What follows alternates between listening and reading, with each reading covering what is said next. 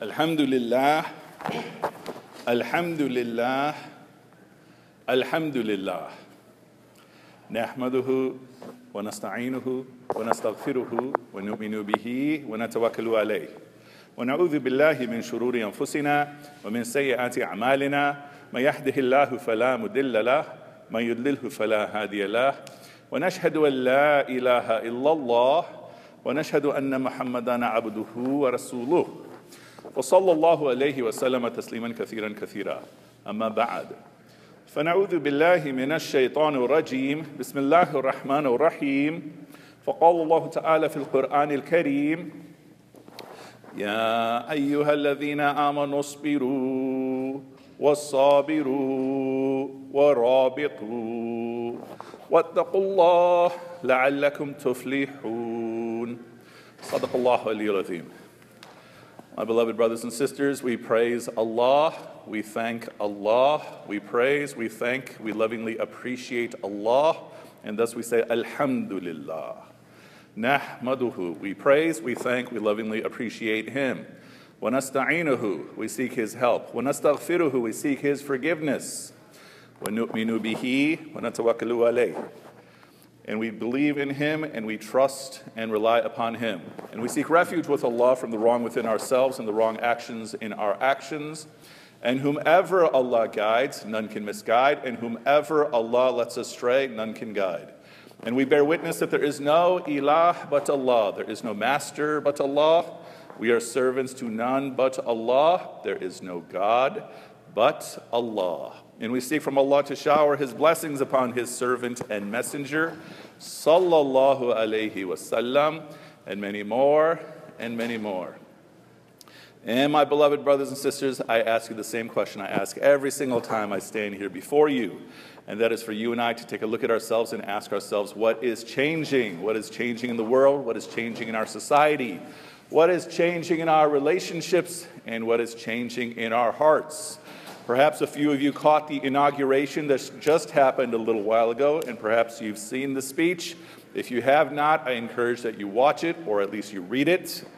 And watch it or read it as though it is not Trump who's speaking, but it's Obama who's speaking, because I'm guessing most of you like Obama more than you like Trump, unless you're Syrian, and you'd be justified not to like uh, uh, Obama. But the point I'm making, my beloved brothers and sisters, is that it is easy for us to think that the end of the world just began uh, this afternoon.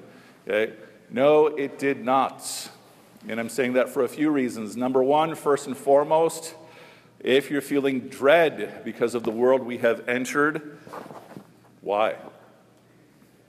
At the end of the day, the prophet, peace be upon him, is reported to have told us that if you are planting a tree and you see the end of the world coming right before you, what should you do? You keep planting your tree. And think about what that metaphor means that when you are planting a tree, the people who really benefit from the tree are later generations. So if you're convinced that the end of the world is happening right now, you continue the work that you're doing. If you're convinced that the end of the world has begun and will all be gone and put into concentration camps within the next year, you still keep doing the work that you're doing. You should pay attention to what's taking place in society, and sometimes we should pay attention to what's happening in khutbahs. And the point being, my beloved brothers and sisters, is that strangely, I actually find myself more optimistic right now than I was 24 hours ago. And I was wondering why. And of course, maybe I give too many movie analogies, but when you watch a horror film, it's scary until the monster shows up. And then when the monster shows up, the movie's not scary anymore. So now we're in that period. And I'm not calling our president a monster, but what I am saying is that now we have crossed the line. We are now in the Trump presidency. And we're all still here right now. I'm guessing we'll all still be here tomorrow. I'm going to give you a different example. That at around 800 years ago, 900 years ago, the capital of the world and the capital of the Muslim world was Baghdad, Baghdad. And there were forces coming from the west and forces coming from the east, wiping out the entirety of the Islamic civilization. From the east, It was the Mongols coming from southern China all the way across Afghanistan, making their way into the Middle East, all the way to Baghdad. So you've all heard of Rumi. Rumi is actually from Afghanistan. He's from a place called Balkh in Afghanistan, which was historically a seat of Buddhist learning until that whole region became Muslim. And his father was the chief scholar in their town. But as the Mongols were coming in, wiping everything out, his father packed up the family and kept moving everyone east so they don't get wiped out by the Mongols. And eventually they made their way to Baghdad. And later on, he makes his way to what is modern day Konya in modern day Turkey. And while that is taking place from one direction, from the other direction, coming from the west, from Europe, is the Crusades. Starting in 1090, the Crusades are coming to reclaim the Holy Land from the infidels, and the infidels were you and I, the Holy Land being Jerusalem. And what did we see in the discourse of the Muslim preachers at this time? They were saying, Yajuj and Majuj are here. That if you're familiar with the teachings of the, of the prophet, peace be upon him, of end times, one of the teachings is that these two groups, Yajuj and Majuj, will rise up. They'll be very hard to defeat, and they're going to wipe out everything. And there have been all kinds of theories throughout history, even in the 20th century, of who Yajuj and Majuj are.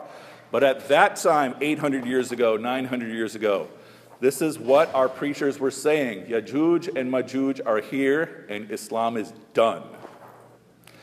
But what was left out of the picture is that Islam was still growing in Spain at the same time. Islam was still flourishing in North Africa at the same time. And you and I are still here 800 years, 900 years later. Or I'll give you a different story that a group of Muslims who had just accomplished one of the greatest victories in the entire history of the world was facing the Romans in a place called Tabuk. And these were Muslims who had just accomplished the impossible, and now they're facing the Romans. So they should be full of faith. They should be full of energy. They should be full of zeal. But when they saw how many Romans there were fighting them, many of them got afraid. And literally, they started retreating and turning back. And so, who were these Muslims? These were the Sahaba. And what was the greatest victory that they had just accomplished? The conquest of Mecca. And now they're facing the Romans, and so many of them, so many of our, our Muslim predecessors who had already defeated the Quraysh by winning them over, they became Muslim, who had taken over the entirety of the Arabian Peninsula. And the leader in this battle is the Prophet wasallam himself. But when they were facing the Romans, they started getting afraid. They thought their power was in their numbers. And then, as the ayah in Surah At-Tawbah describes, the ninth surah describes that even as they looked at the world, it felt like the world was constricting around them. And so they started shaking in their hearts and they started turning around and retreating. And the Prophet, وسلم, who's still firmly in place, he's calling them back, Ya Ahl al Badr. Remember, these are Muslims who witnessed or participated in the Battle of Badr. And that's what happens. What am I saying, my beloved brothers and sisters? These Sahaba then did come back. They came back and rejuvenated and then continued with the expansion of Islam. What am I saying, my beloved brothers and sisters? You are going to go through periods of higher and lower faith. And sometimes your faith is going to get challenged by what's happening in our society. But usually, what is challenging your faith is not so much what is happening, but your fear of what might happen. Just like I was saying yesterday, I was less optimistic than I am today, and maybe it's because now we're in the zone. Now we're in the period of the Trump presidency, and so now let's do what we have to do. In Surah Ali Imran, which actually speaks about the Battle of Badr, let's remind ourselves about the Battle of Badr. I'm sure you're all experts on it because every Sunday school in the world talks about it over and over again. But remind yourself, our predecessors, there were only 300 or so of them against a 1,000 on the other side. And according to one interpretation of one particular ayah in Surah Ali Imran, what does it also say? That when the Muslims who were 300 were looking at the 1,000 on the other side, Allah Ta'ala made it look as though they were looking at 2,000. So it wasn't three times their size, it was seven times their size. And then, as you know, the Muslims were barely armed, whereas the Quraysh were fully armed. And what is the lesson to take from that? That if they were on the battlefield for any purpose other than service to Allah, they had nothing to turn to. They couldn't rely upon weapons, they couldn't rely upon strategy, they had nothing to turn to. And so their faith was all that they had. And you and I know, because we've been taught this a million times in Sunday school, they won. And what am I saying, my beloved brothers and sisters? One lesson to take from this moment is that if you don't have faith, then you got nothing now.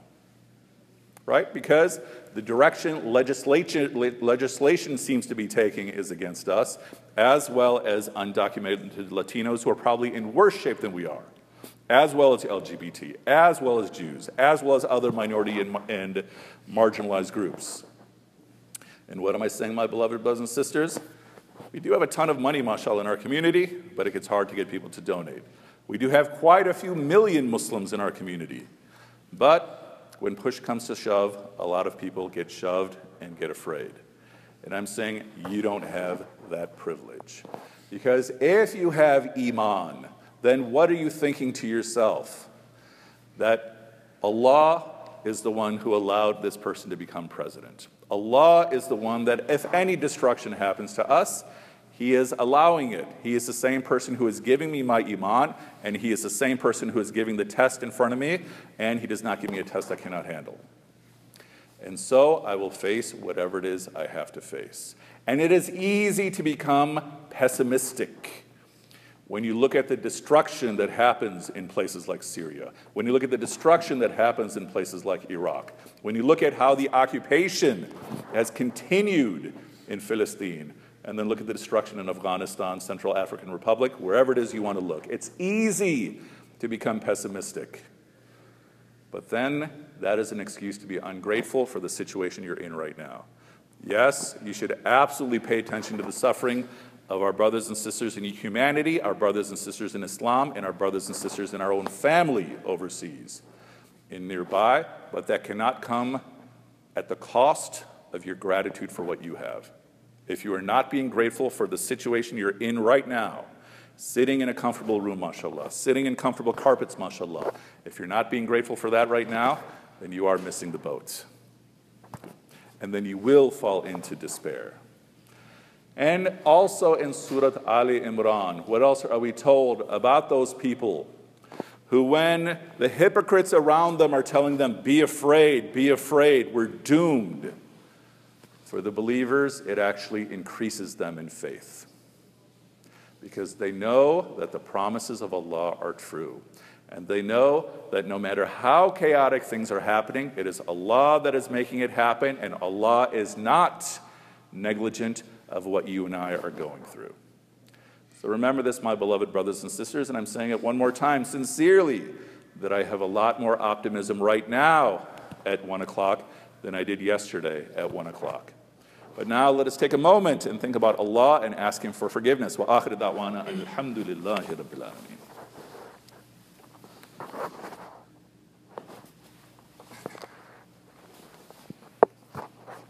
نحمده ونصلي على رسوله الكريم أما بعد We express our praise and gratitude to Allah Ta'ala. We seek blessings upon the Prophet Sallallahu Alaihi Wasallam. My beloved brothers and sisters, it's the same question. Ask yourself what is changing. And I'll suggest to you something. If a period of time goes where we don't hear frightening news about what may happen to us, you and I, you and I know what's going to happen, that most of us in our community are going to go back to business as usual. And so the point is that sometimes what it takes is for our backs to be against the wall when we finally turn to Allah, and yeah, in that moment you should. But what I'm saying right now, you're still in a position of comfort, even though there is psychological trauma, there is a lot of fear. But rather than wait for our backs to be against the wall, start marching forward. Even if we listen to the rhetoric, the Islamophobic rhetoric, as our Bosnian students here can tell you, especially from what they've heard from their family members, what was taking place in Bosnia 25 years ago. That at that time, these Serbian power brokers took over, and what did they start preaching? Be careful of these Muslims. They want to take all of your women. They marry four wives, they want to take all of your women. This is the rhetoric that they were literally doing at the time. And so many were saying, well, that's absurd to say that no one's going to believe this, everything's going to be fine. Bosnian Muslims had been there already for centuries as a central part of the community.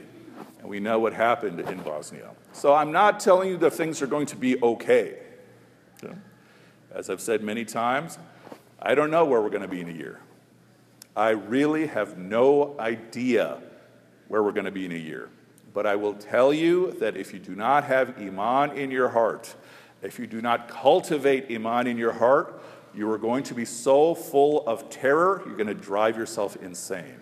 So, another reason why I'm saying to focus on your relationship with Allah is to keep your own sanity. That as the chaos increases, if at the very least, just because of how much people like to chatter on social media. I love social media because it's my stand up comedy routine, but everyone likes to give their pontification about their analysis. Imam Majid from Washington, D.C. is going to give the adhan, and this is why it's bad, this is why it's good, so far and so on. That's all well and good. But what I'm saying is that when you're looking at all this, it bombards you and it gets to become clutter in your mind. But if you develop your relationship with Allah, it will give you serenity those are the ayahs that we have quoted, mashallah, on our doors to the musalla, that in the remembrance of Allah, a heart will find tranquility. So, what am I saying, my beloved brothers and sisters? If there's any time in your life where this is an open door to really cultivate your iman, this is definitely it.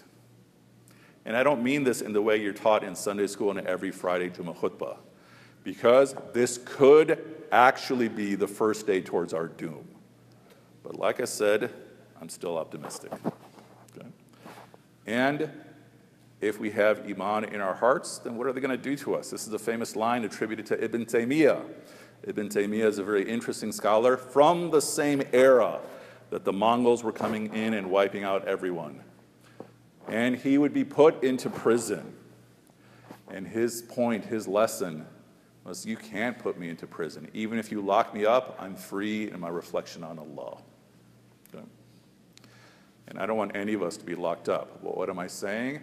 That the more you are immersed in Allah, the more you're going to be free from the things that make everyone else afraid. The more you are immersed in Allah, the more you're going to be free from the things that make everyone else lose their minds. And I'm saying this from experience that if the people around us, and this is what you'll hear sometimes, the people around us, if they could appreciate the sakina, the tranquility, the sweetness that a heart of Iman has, everybody would want it. And I'm inviting each and every one of you to that, especially because it will make life much easier to deal with. And fr- frankly, look back at your life. I've said this before and I'll say it again. One of the blessings of being as young as I am, mashallah, having gone through many short, long years as I have, mashallah, is that I've already gone through so many things. And we have a lesson from the Sufis this too will pass. Okay? I've gone through so many challenges, even in the past semester. And this too will pass. Okay? You're going to be hit with challenges this week. You're going to be hit with challenges this semester, not related to politics. You're going to be hit with challenges this year. And you just have to get through them. We have this suburban mentality in our society. That is a very American mentality that somehow we deserve paradise in this world. And then when we have a little bit of suffering, we start getting really disappointed and our faith starts to shake. Why do I have to go through this? Why do I have to go through that? And it's fascinating because when you look at people throughout the rest of the world, it's the opposite. Where so many people in the rest of the world are accustomed to the fact that, yeah, struggle, struggle, struggle, struggle, moment of prosperity. Our approach is often different. Prosperity, yeah, that's what I deserve. Prosperity, that's what I deserve. Prosperity, that's what I deserve. Flat tire, oh my God, how could God let this happen to me, right? What am I saying, my beloved brothers and sisters? You are going to be hit with struggle, regardless of who becomes president and you just get through it. I've given the example for those of you who are my Facebook friends that I was at the gym. Yeah, people who go to the gym like to tell you that they go to the gym. I don't know why. But I was at the gym and someone literally bent open my lock and stole my phone, stole my wallet. Number one, alhamdulillah, they didn't steal my keys. If they stole my keys, I would have been really in bad shape. But what is the lesson that I just gave you? Even if you're hit with a struggle, try to notice as quickly as you can how the struggle could have been worse. Because I was first disappointed. Oh, why did these guys steal my stuff? Thankfully, they left my clothes. I guess my clothes didn't fit them. But thankfully, alhamdulillah, they left my keys. And so I was actually happy as all this stuff was happening. And then I had to spend that whole evening trying to turn off all my credit cards. It seems like those guys decide to buy gas with my, my card. They didn't have any money because I'm a teacher. I didn't have any cash in the, in, the, in the wallet, mashallah. But the point I'm making is that to spend then the whole day Friday getting another driver's license, doing this, doing that, doing that. But something else interesting happened. You know, I have all these monthly bills, monthly payments, monthly donations, Netflix, this, that, and they're going through all these different sources, and it was hard for me to keep up. But now that I was able to cancel all my cards, I was able to consolidate it all. Barakah came out of that moment. And remember this with every struggle that you face. I'll give you another example that I've already given to some of you. You know, because again, I'm a leftist teacher, I have to drive a Prius because it makes me feel like I'm saving the world that way. and because of parallel parking, there's a whole bunch of scratches in the rear bumper that I would always look at thinking about, you know, trying to paint that, but I don't want to shell out hundreds of bucks just for all these little black spots. And then what happened? I usually park in the garage all the way in the corner. And then one day somebody crashed into my car while it was parked. Okay, this is last semester. And I'm walking over to find out, okay, what happened? All right, I'll deal with it. Hopefully, it's not such a bad accident that I have to take a different way home. No, they just hit my bumper. So put it together. What just happened? So I go into the insurance, they fix the bumper, scratcher's gone. This is how it works, my beloved brothers and sisters. Every struggle that you hit with, there is barakah there. Every struggle that you are hit with, there is barakah in terms of what you're actually seeking. It doesn't mean struggle's easy. Struggle's painful. I don't want to have to deal with my car. I don't want to have to deal with my wallets. I don't want to have to deal with all the other struggles that I faced. But over and over again, in each case, I could point out big blessings that actually manifested. And that is the case with every single struggle that you face. And I'm saying that with decades of experience watching it happen in my own life. So, with that, my beloved brothers and sisters, once again, I'm telling you at this point, 1 o'clock on Friday, I'm more optimistic than I was 1 o'clock yesterday. I'm not telling you for a second life is going to be easy. But I will tell you, life will be full of barakah. You just have to be able to see it. Sometimes you have to look for it to be able to see it. So, with that, I remind you of someone who has tested far more than all of us put together. That is the Prophet sallallahu alaihi wasallam. And the loose translation is in, uh, indeed, indeed, indeed, Allah and His messengers send blessings upon the Prophet. O you who believe, send blessings upon the Prophet. إن الله وملائكته يصلون على النبي يا أيها الذين آمنوا صلوا عليه وسلموا تسليما اللهم صل على محمد وعلى آله وأصحابه وبارك وسلم اللهم صل على محمد وعلى آله وأصحابه وبارك وسلم اللهم صل على محمد وعلى آله وأصحابه وبارك وسلم O Allah, we call upon you with all of your names to shower your blessings upon the Prophet sallallahu alaihi wasallam and upon his family and upon his companions and extend the blessings and peace upon them. ربنا آتنا في الدنيا حسنة وفي الآخرة حسنة وقنا عذاب النار. Our Lord, our cherisher, our sustainer, grant us the best of this life and the best of the hereafter and protect us from the fire. O turner of hearts, turn our hearts to your obedience so we can find the sweetness of Iman in our hearts. And if we have any rancor against any of our brothers and sisters, guide us to wash it out of our hearts. And oh Allah, please do not make us a test for those who have already rejected you. سبحان ربك رب العزة عما يصفون والسلام على المرسلين والحمد لله رب العالمين أقيم الصلاة